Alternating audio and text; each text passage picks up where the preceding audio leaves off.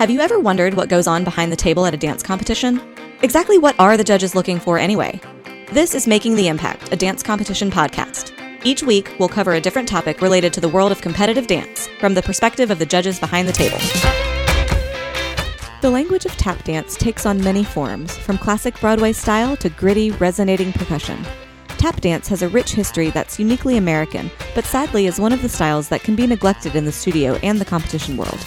On today's episode, we are joined by tap dance specialists Michelle Tolson and Angelina Young Savage to talk about the importance of tap dance and how it can help you achieve success in other styles.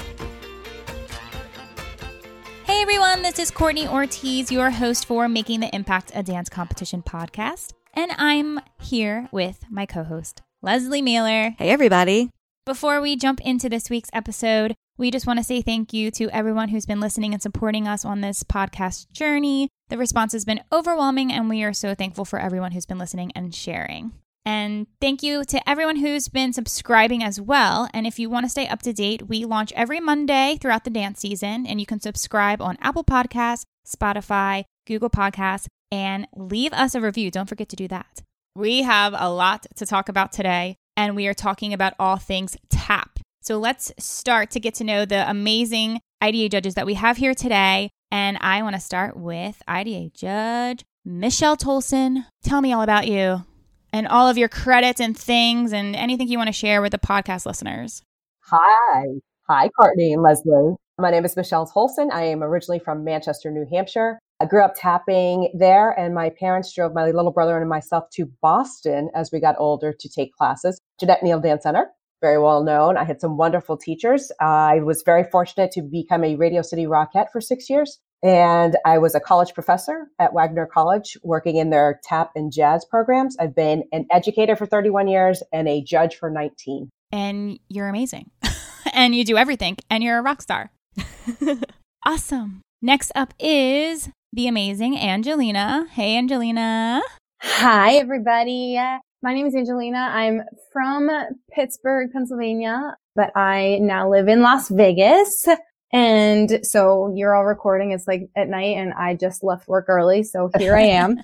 I'm the former director of Resonance Tap Experience. We ran tap festivals in Pittsburgh and Cleveland and Indianapolis. Sold that whenever I moved to Las Vegas. And now I am an entertainment manager for Best Agency here in Vegas. And we do lots of casting and I do full show production and all of that jazz from downtown Summerlin, like little mall parades to we cast. I work with the tap dancers at Rose Rabbit Lie. So we do a little bit of everything out here. That's amazing. We have got some awesome guests here with us today. Thank you guys so much for being here. And I wanted to mention, as you guys know, and Angelina, you were actually a contributor on this original blog topic back in 2017. Oh, goodness. yeah, vintage. Vintage. we uh, all of our all of our podcast topics are pulled from our blogs from the IDA blog, and this one was our first tap blog. It was called "Keeping Tap Timely in a Contemporary World." So, listeners, if you want to check out the show notes to find the link to that blog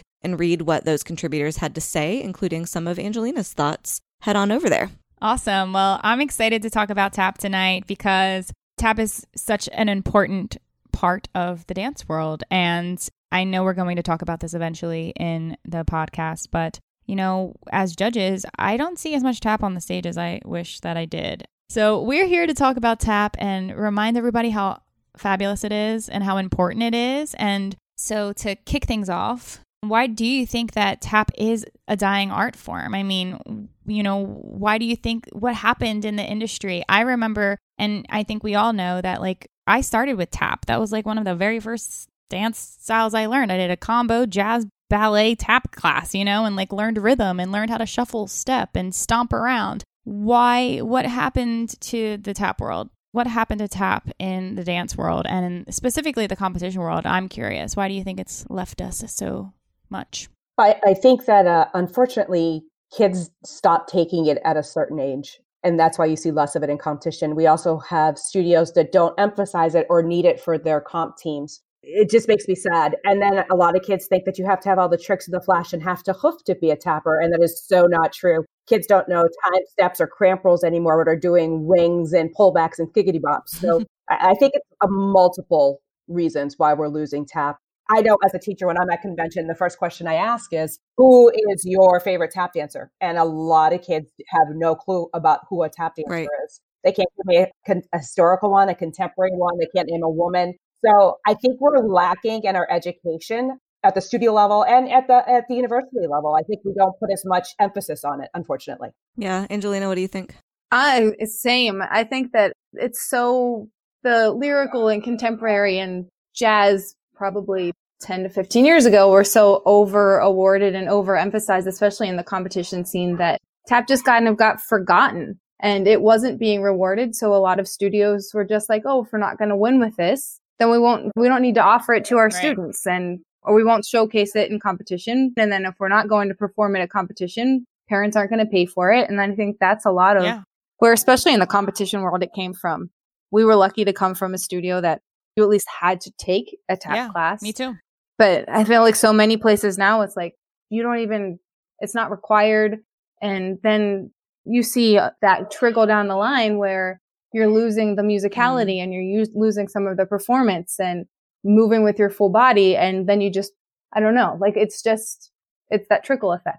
I also think some people do not want to tap at competition because of the Marley. Yeah. Yeah. Yeah. I know if you have some, I've seen some wonderful tappers, but they're losing their sounds because they have to be on the Marley. So it can be discouraging as a tapper.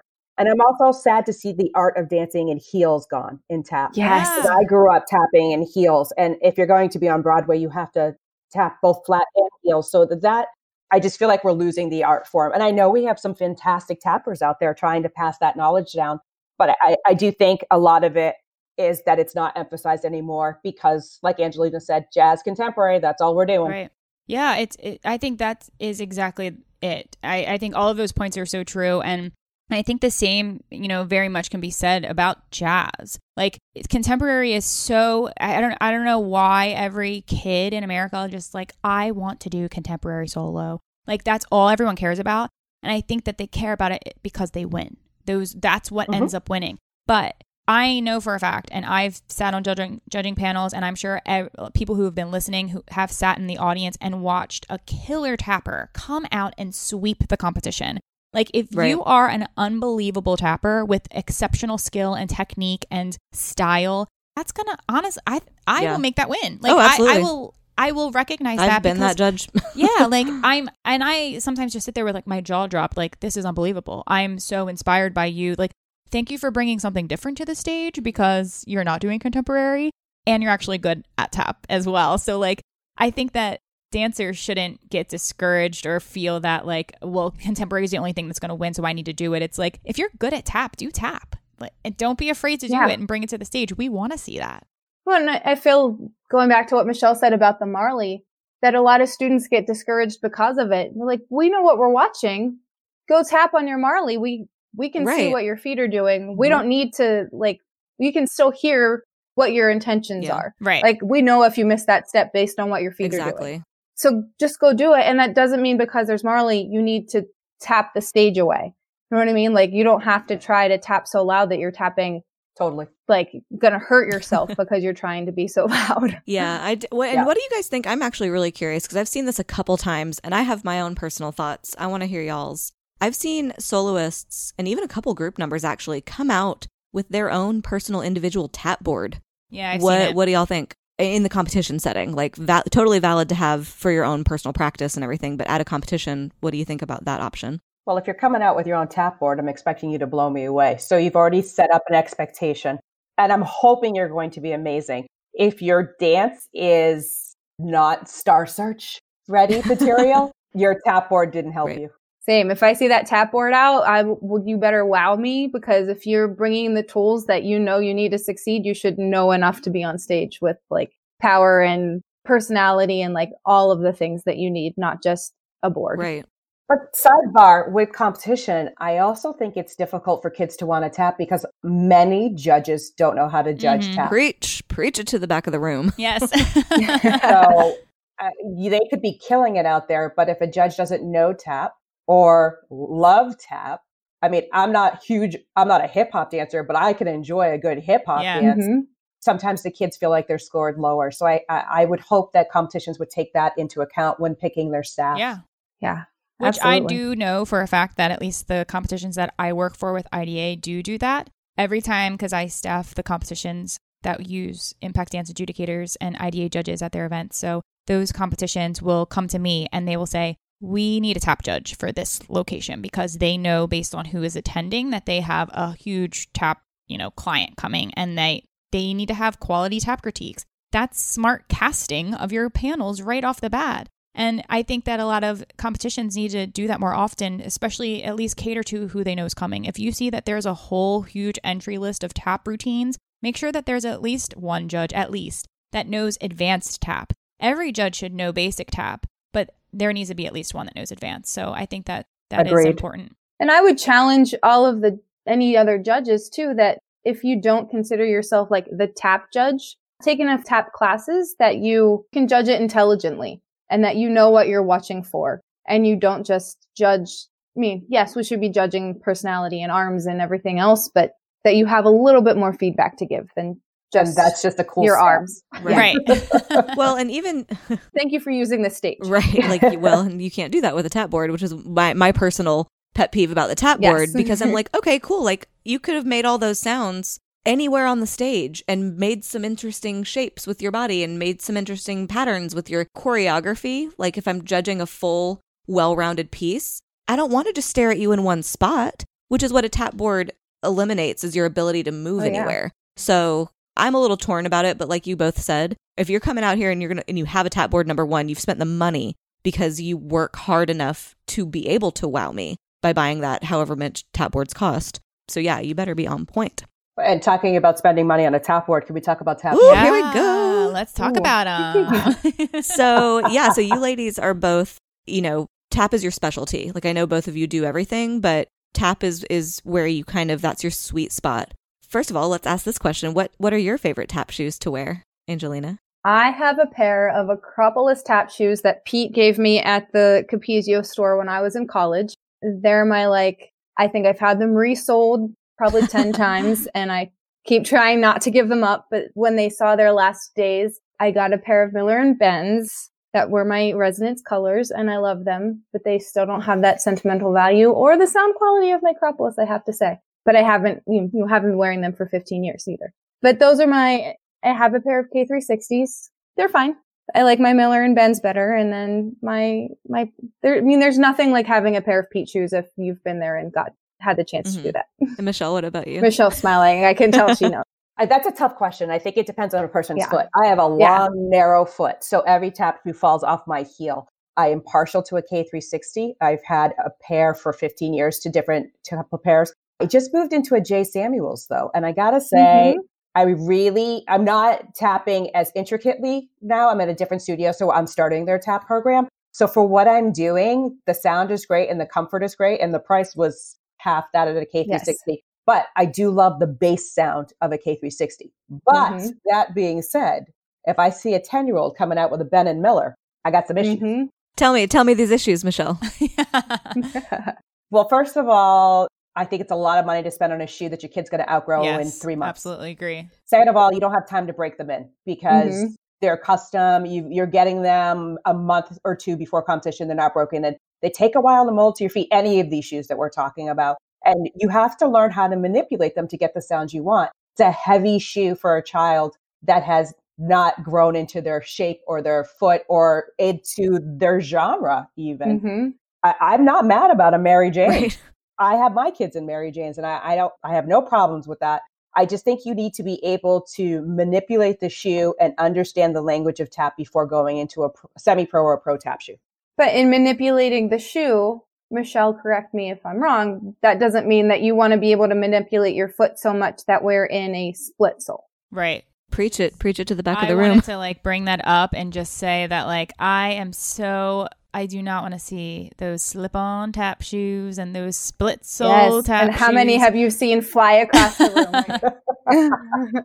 Every toe stand, it's like I'm terrified because they're gonna, you know, they're like they're in. A, it's a jazz shoe with taps on the bottom. I mean, that's essentially what it is. It's just dangerous. and then you come out on the Marley and you want to like tap again, go back to tap tapping through the floor because you think you need to tap so loud. That's even more injuries waiting to happen because you don't have a sole to even take any of that shock absorption. Right. I think that a shoe is a misconception. I think that some people think the more expensive the shoe, the better you're going to tap. I worked at a studio for 14 years and they were strong tap dancers and they were just wearing a block tap shoe or Yep. a tap shoe, a $50 tap shoe. And we killed it at every competition. It's what you teach them. It's how you teach them. It's how you teach them the language of tap. And I Mhm. think that's missing too in the tap world. Tap is a language hmm you're telling a story and i just talked about this at convention. It's a story just like jazz just like lyrical. You're still telling a story and and i think that we lose that. Hmm Yeah, and and kind of going back to everything that we just said, I feel like that, you know, talking about tapping in Marley on Marley and talking about, you know, the different types of shoes. I feel like that a lot of teachers are kind of like, "Oh, well, the judges didn't the judges obviously didn't know what tap is because they they didn't score it properly and they didn't know what that step was and they called this step that step and it, there's so many times when I'm watching and I'm like, I don't know what step you're trying to achieve right now. Like I in the group or in the solo, I'm like, was that uh I'm not sure what it, what that was supposed to be. So then I just take a guess and then the you know, the teachers listen and they get offended that I don't know what I'm talking about. And I'm like, no, no, no, but I do. Right. And the, and the issue is not that Right. Courtney doesn't know what she's talking about. Her vocabulary is solid, but the dancer's execution of that vocabulary, that could very well have been a flap, but it was supposed to have been a shuffle. But how are we to know because you didn't execute it properly? So we take a guess Mhm. and say, hmm, if that was, and I usually say this, this is how I get around that critique of our critiques, is if that was supposed to be a shuffle, it was not. It looked more like a flap it shows that I'm very confused. And it's not because I don't know what I'm talking about, it's because your execution is not executed properly. You know, and that again goes back to the language of tap.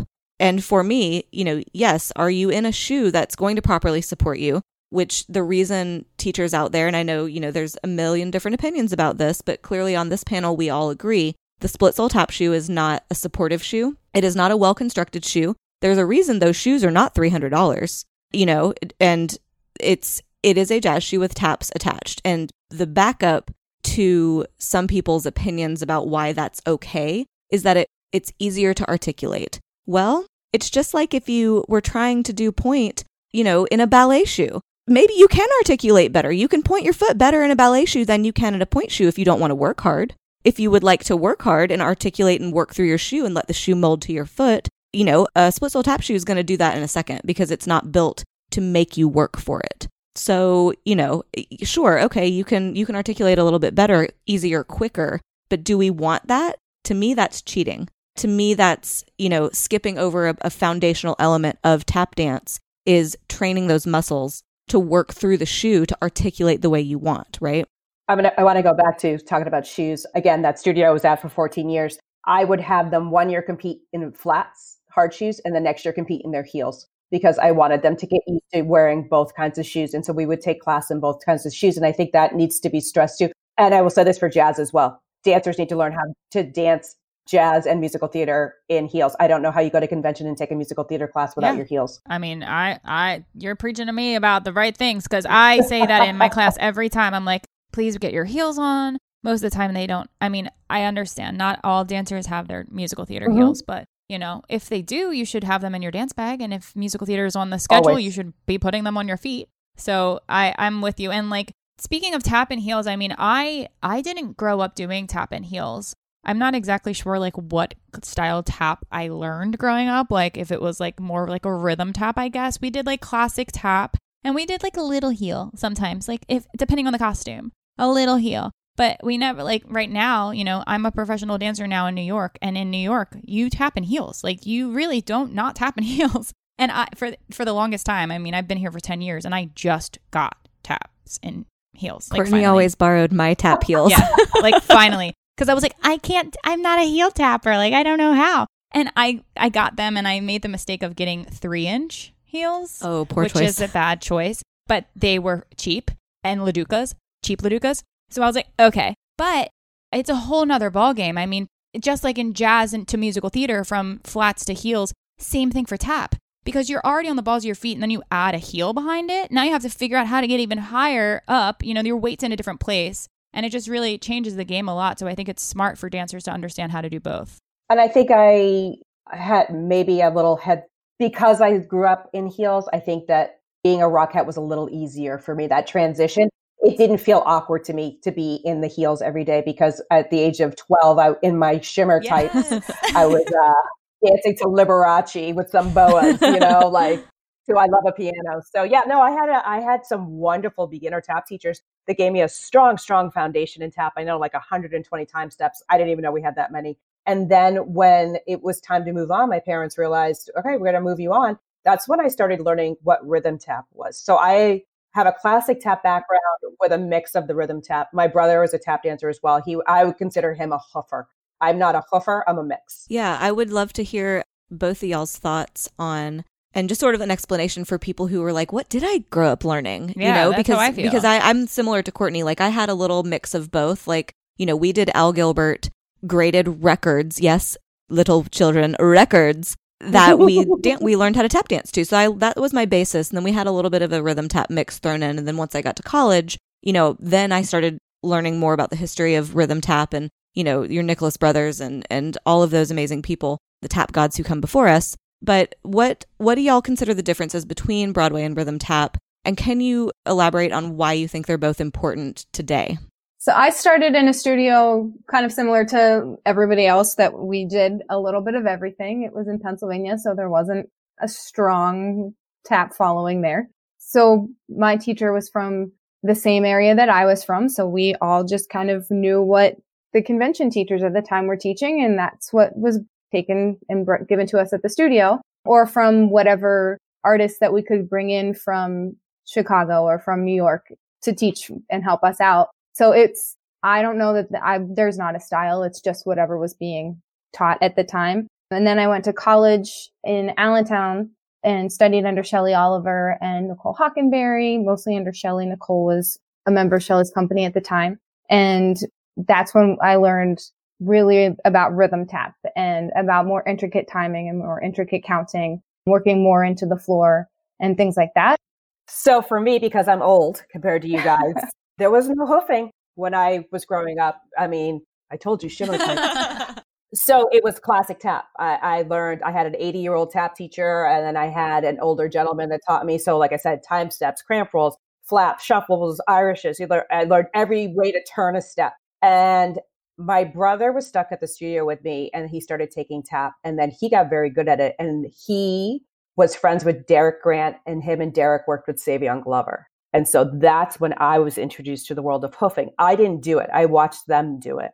And then I, like I said, went to Boston to Jeannette, Jeannette Neill, where I danced with Julia Boynton. And I was on scholarship at Gus Giordano, so Lane Alexander. So I had these wonderful teachers that were teaching me the language. And I keep going back to that because rhythm tap is just a language. It's all what do you hear musically? And when I'm judging, I tend to not even watch a tapper. I'm ear to the floor, tilted to the side, listening to the story you're telling me. So rhythm tap is i guess it's like lyrical contemporary and you know what i'm saying like you got your lyrical and you got your contemporary you've got your tap and you've got your Yeah. hoofing it's it's the same thing but it's different it's just it's it's given to you differently Yeah. Yeah, the same. And I think that a lot of the Broadway style that we se- we tend to think that Broadway automatically means that you're in heels and you're doing a lot of flap ball change with flexed wrists. And that's not necessarily the case all the time either.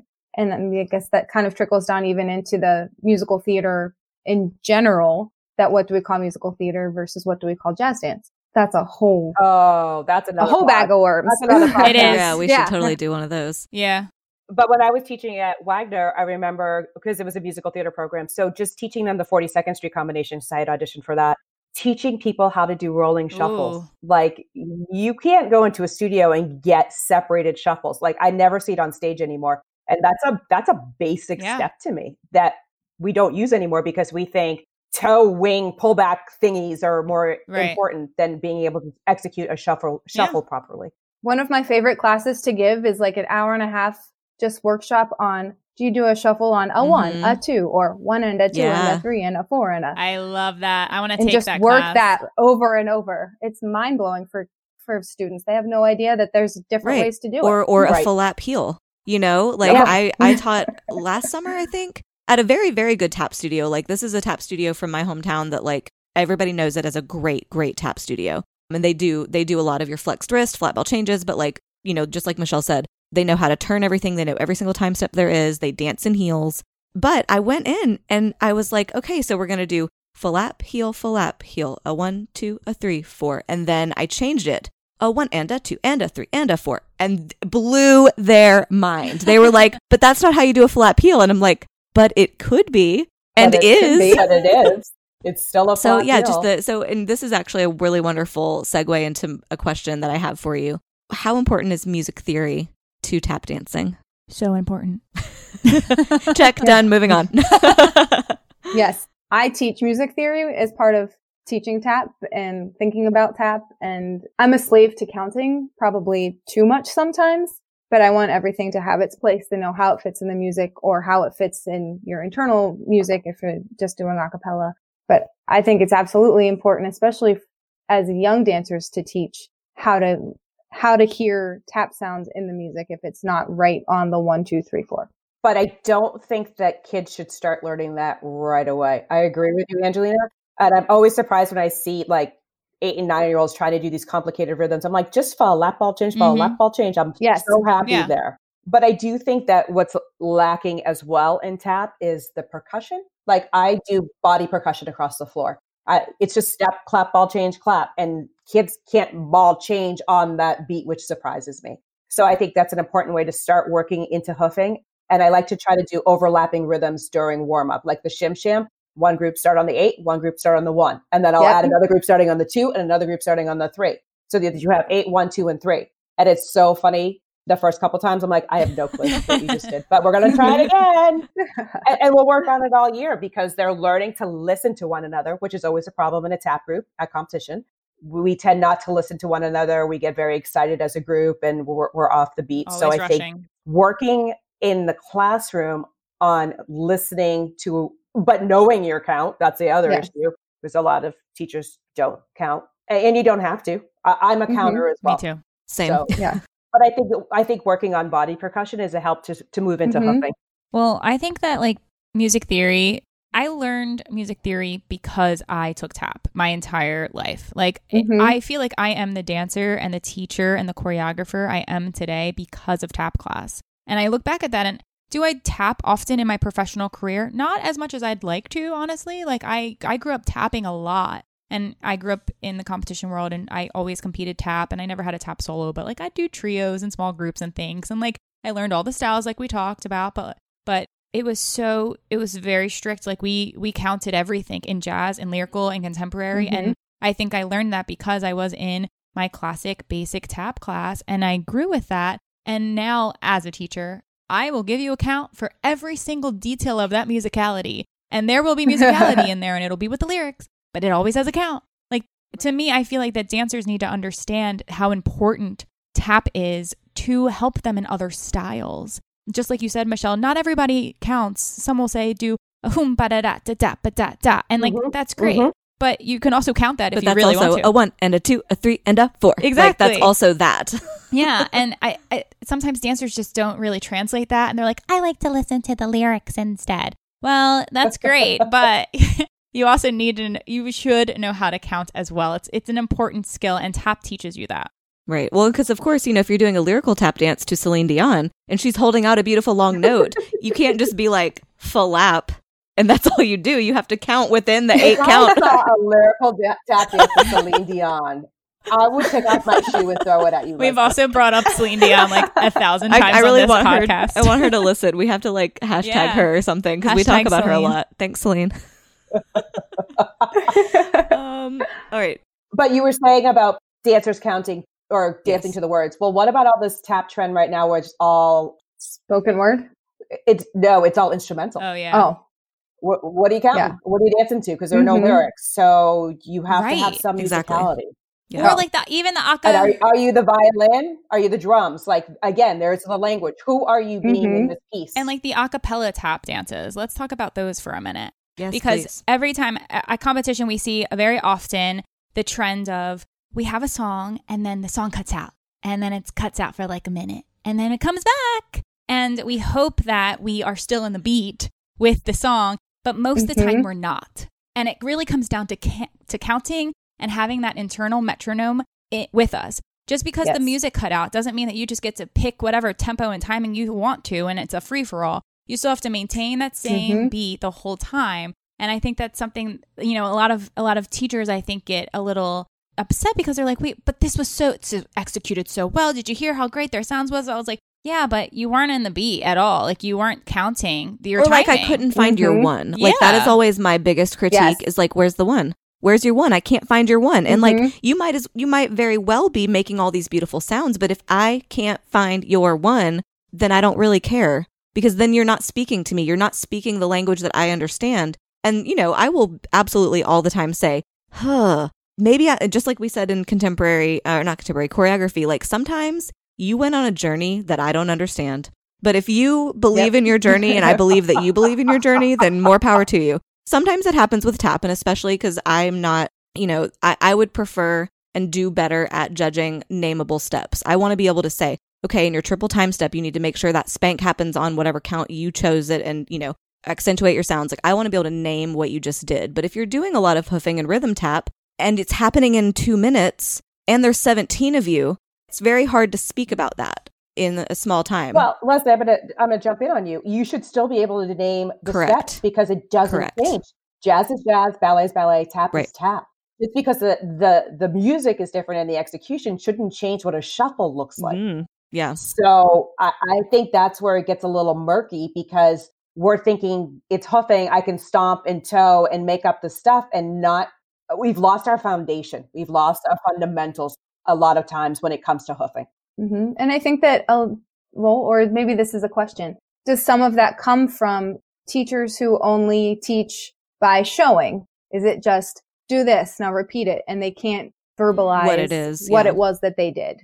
I think it might be that, and I think it might be teachers that don't necessarily have a strong tap background, Mhm. so they can execute something that looks close Yes. a- and it looks nice, but in the competition world, it, it might not Right. score as well. Right. And then you get into the groups where you have 17 different Mhm. versions of whatever that step was because we don't know if it was a shuffle but change shuffle hot step. It was just a, Blah blah blah blah. Da da da da. Yeah.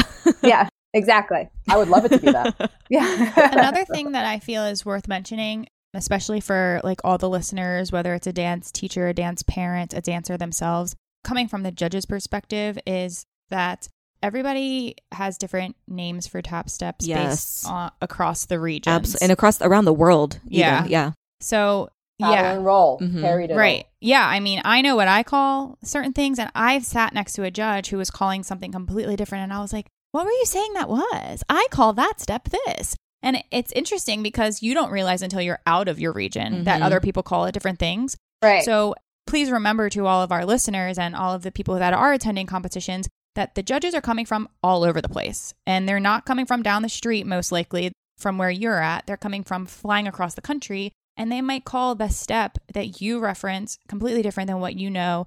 And that doesn't mean that they're uneducated or that they're wrong. That that just could be how they, you know, describe that step. Right. And like what a beautiful history of tap that you can get from that. Leslie, we just had this conversation. What was it? A Broadway Or a Shirley Temple. or Shirley Temple? Oh, Yeah, and then also, about that a yeah, A heel clip bombershay. Like there's a million different things. Yeah.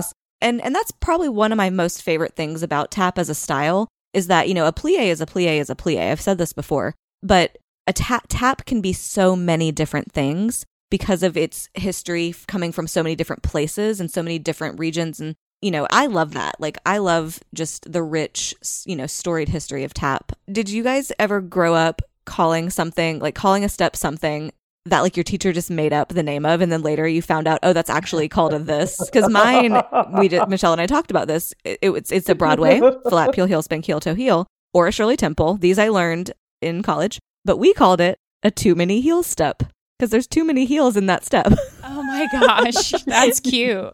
I teach, I taught for a studio that they called it my, favorite i step. love that oh. Cool. They were like, can we do my favorite step? I was like, go ahead, show me your favorite step. And they're like, no, don't you know what my favorite step is? what? I'm not a mind That's reader. hilarious. No, I don't. Oh my gosh. That's funny. All right, can I can I throw in something as a judge and as a judge that loves tap? I love seeing a song that is picked out that works for a child's personality, a costume that works for the child's body type, and joy on their face. I think doing what you do for lyrical and jazz is so important for tap as well. And I think choreographers miss that. I also think it's important in tap class to teach to jazz music, as in jazz style music, not jazz dance. Yeah, as well as teaching to contemporary. I think that's why some of the kids don't love tap because they may not like the music. I think it's the same for ballet. When I teach beginner ballet, because I'm only teaching beginner ballet, and by beginner, I mean six year olds, I will use Disney princess music for plies before I go into classical music. So I think you have to do the same thing to hold the interest of your class. And, and I think music plays a big part in that. Yeah. And speaking of holding interest, I, we have a few more minutes. I want to cover a couple more things holding interest. We we began this episode talking about why tap seems to just have kind of fallen off. How do we fix that? What can we do as teachers, as studio owners, as business owners, as convention teachers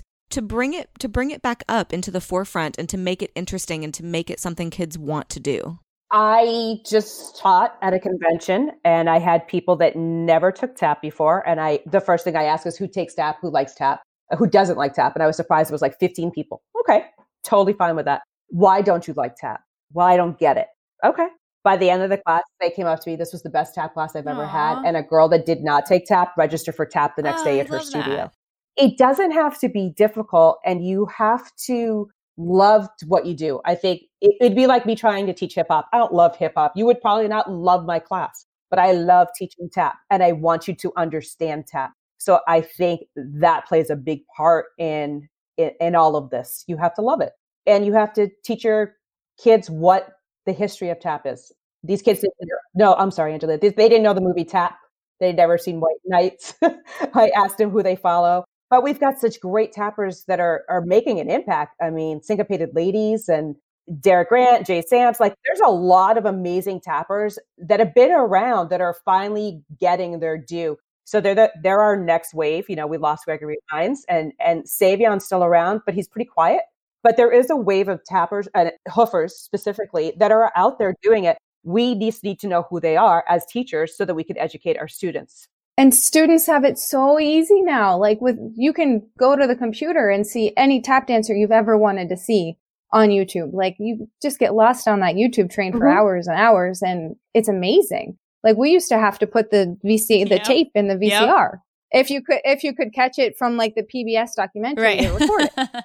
like, but unfortunately, the kids are going, and, and, nothing against it. They're going to watch Dance Moms. Also, I mean, I mean, the, those kids are amazing. We all know that, mm-hmm. but they're not. They're looking at the tricks and and and yes. what that looks like, and they they don't realize that you know these kids are homeschooled. They're at the studio like 14 hours yeah. a day. or they're looking up, you know, how to stretch and get flexible and things like that. And, you know, you and see like a flexible picture totally. on Instagram on or something, desk. and they're like, I want to learn yeah. how to do that. But they probably aren't looking at like an awesome tap video, you know, of an inspiring tapper. So right.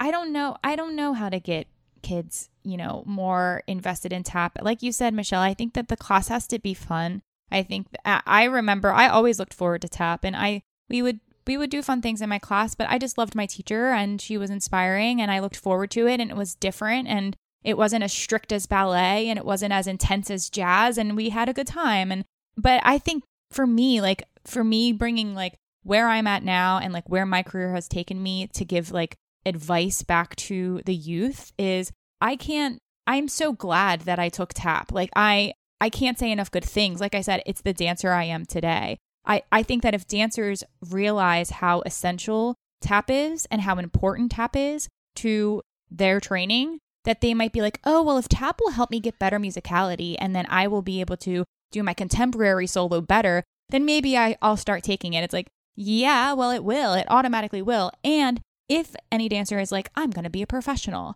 well, guess what? You need to know how to do tap because you need to know how to do everything. So put the pointe shoes on, put the tap shoes on, learn how to twirl a baton, learn how to breathe fire. I mean, seriously, like the more you can do in the industry, the better. So don't eliminate yourself from tap because you don't like it or you, you know, think it's boring. I promise you it'll help you. Right. Because when you go, I mean, speaking to the professionals again, when you go to a tap audition, first of all, there's way fewer people. And and if there's not, about 75% of them can't do rolling shuffles and you're going to have to do them alone and then they're going to cut you if you can't. And it's it's you know, as as somebody who can do rolling shuffles and is a good tap dancer and feels confident in that, you know, I was always boom, here's my rolling shuffles, here's my time step, here's my pullbacks, here's some wings, like here's whatever you want. And I felt good, but I felt so bad for those people who it you just Mhm. you listened and you were like, that's not even, she's getting cut. Those rolling shuffles are not even and Yeah. she's getting cut. And it's like, you know, that that could have been fixed had you taken a tap class for several years, you know? even basic tap. I mean, eh, there's so many times where at an audition, you know, it'll be a jazz combination and then like the final cut, you know, the the choreographer the choreographer will say like there's just a little tap section. We just need to see who can kind of get get through this tap and you know, this doesn't mean anything. We just need to see like where, what your tap is tap levels like. And it's something as simple as what we think is simple of rolling shuffle or a time step even. I mean like the basic basic things that every dancer should just know and have up their sleeve in case that's ever asked of you at an audition because it might be. And that'll separate you from the next the person next to you. It'll make you more rounded, well rounded. I worked for Sesame Street Live for 10 years and I ran the auditions. We always ask in auditions, show us a time step. Time step of your choice with a break. And every one of our shows had a like short tap section in it. And so you had to know how to do it. Like if you couldn't do your time step and a break, we didn't even consider, most of the time didn't consider you unless you wowed us somewhere else. Cool ladies. Well, I think that we should probably wrap up, but the way we like to wrap it up is to let you lead us out with any inspiring final thoughts and final tap words of advice. Say my word of advice. One for teachers and anyone cleaning dances. Lay down on the floor and watch your dancers' feet, especially in groups, so that you can see all feet and what they're doing because your judges are 99% of the time sitting at that eye level. So keep in mind when you're cleaning your dances, not just for tap, for all of your dance forms, where your judges' eyes are whenever you're cleaning your own choreography. And then for any tap dancers anywhere else, tap dancers, tap teachers, listen to your music and play with your music, not just in your tap shoes. Like in your car, drum out your rhythms on your steering wheel, do a little scat and play with the different variety of musical rhythms and phrasings and things that are out there all the time. For me, I love tap. I think it's a, a wonderful genre of dance. I've been, it, it just, it makes me so happy to hear clean tappers. So this is my word of advice for choreographers more so than teachers. Make sure your dancers are able to do what you give them and make sure it's clean. That's really what we care about when we're judging. We love a clean dance on the beat of the music that works for the child. I'm not looking for the most intricate steps. I'm just looking for a clean piece that your child, your student likes to do. We hope you enjoyed this week's topic about tap. Shout out to our very special guests, Michelle and Angelina. Follow them on Instagram, Michelle at Michelle Tolson and Angelina at Angelina underscore young underscore savage. The original blog that inspired this episode was released a couple of years ago in April of 2017. More recently, we had IDA judge and tap specialist Kelly Kramer hit the blog as a guest writer with her article, The Importance of Tap Class and Why You Should Be Taking It. Kelly's article was a huge success on social media with over 1,000 shares. Check out the show notes or head straight to our website to read now. A quick shout out from one of our sponsors and IDA affiliated competitions. Spirit of Dance Awards is a dance competition and convention with events on the East Coast, dedicated to providing a fun, fair, and exciting venue for dancers to showcase their talents. At SDA, you will find our judges and guest faculty to be highly qualified and knowledgeable dance professionals, with judging panels provided by Impact Dance adjudicators. At each event, they offer VIP perks, designated dressing areas, and scholarship choreography and title awards. There are three levels of competition, as well as the new Spirit class for dancers with special considerations. You will also find SDA events to be on time and stress free. Launched in 2016, their Trophies for a Cause program has proven a wonderful success. They have been honored to facilitate donations on behalf of participating studios, totaling to over $35,000 to date. To learn more about Spirit of Dance Awards, head to their website now at spiritofdanceawards.com. Do you have a dance competition question you've been dying to ask a judge? Now's your chance to send us your questions. We might answer them on the show and give you a shout out, or you can choose to remain anonymous. Submit your questions to us on our website at www.impactdanceadjudicators.com slash podcast via audio or text. If you like what you heard on today's episode and want more, don't forget to leave us a review on Apple Podcasts. We love hearing from all of you listeners, and we may even share your review live on the air. Coming up in the next few weeks, we've got some exciting topics, including competition kindness, social media, interviews with convention owners, and the February edition of Q&A with Courtney. Be sure to subscribe on Apple Podcasts, Google Podcasts, and Spotify, and tune in every Monday for new episodes. Thanks for tuning in to this week's episode of Making the Impact, a dance competition podcast. Till next time, keep dancing.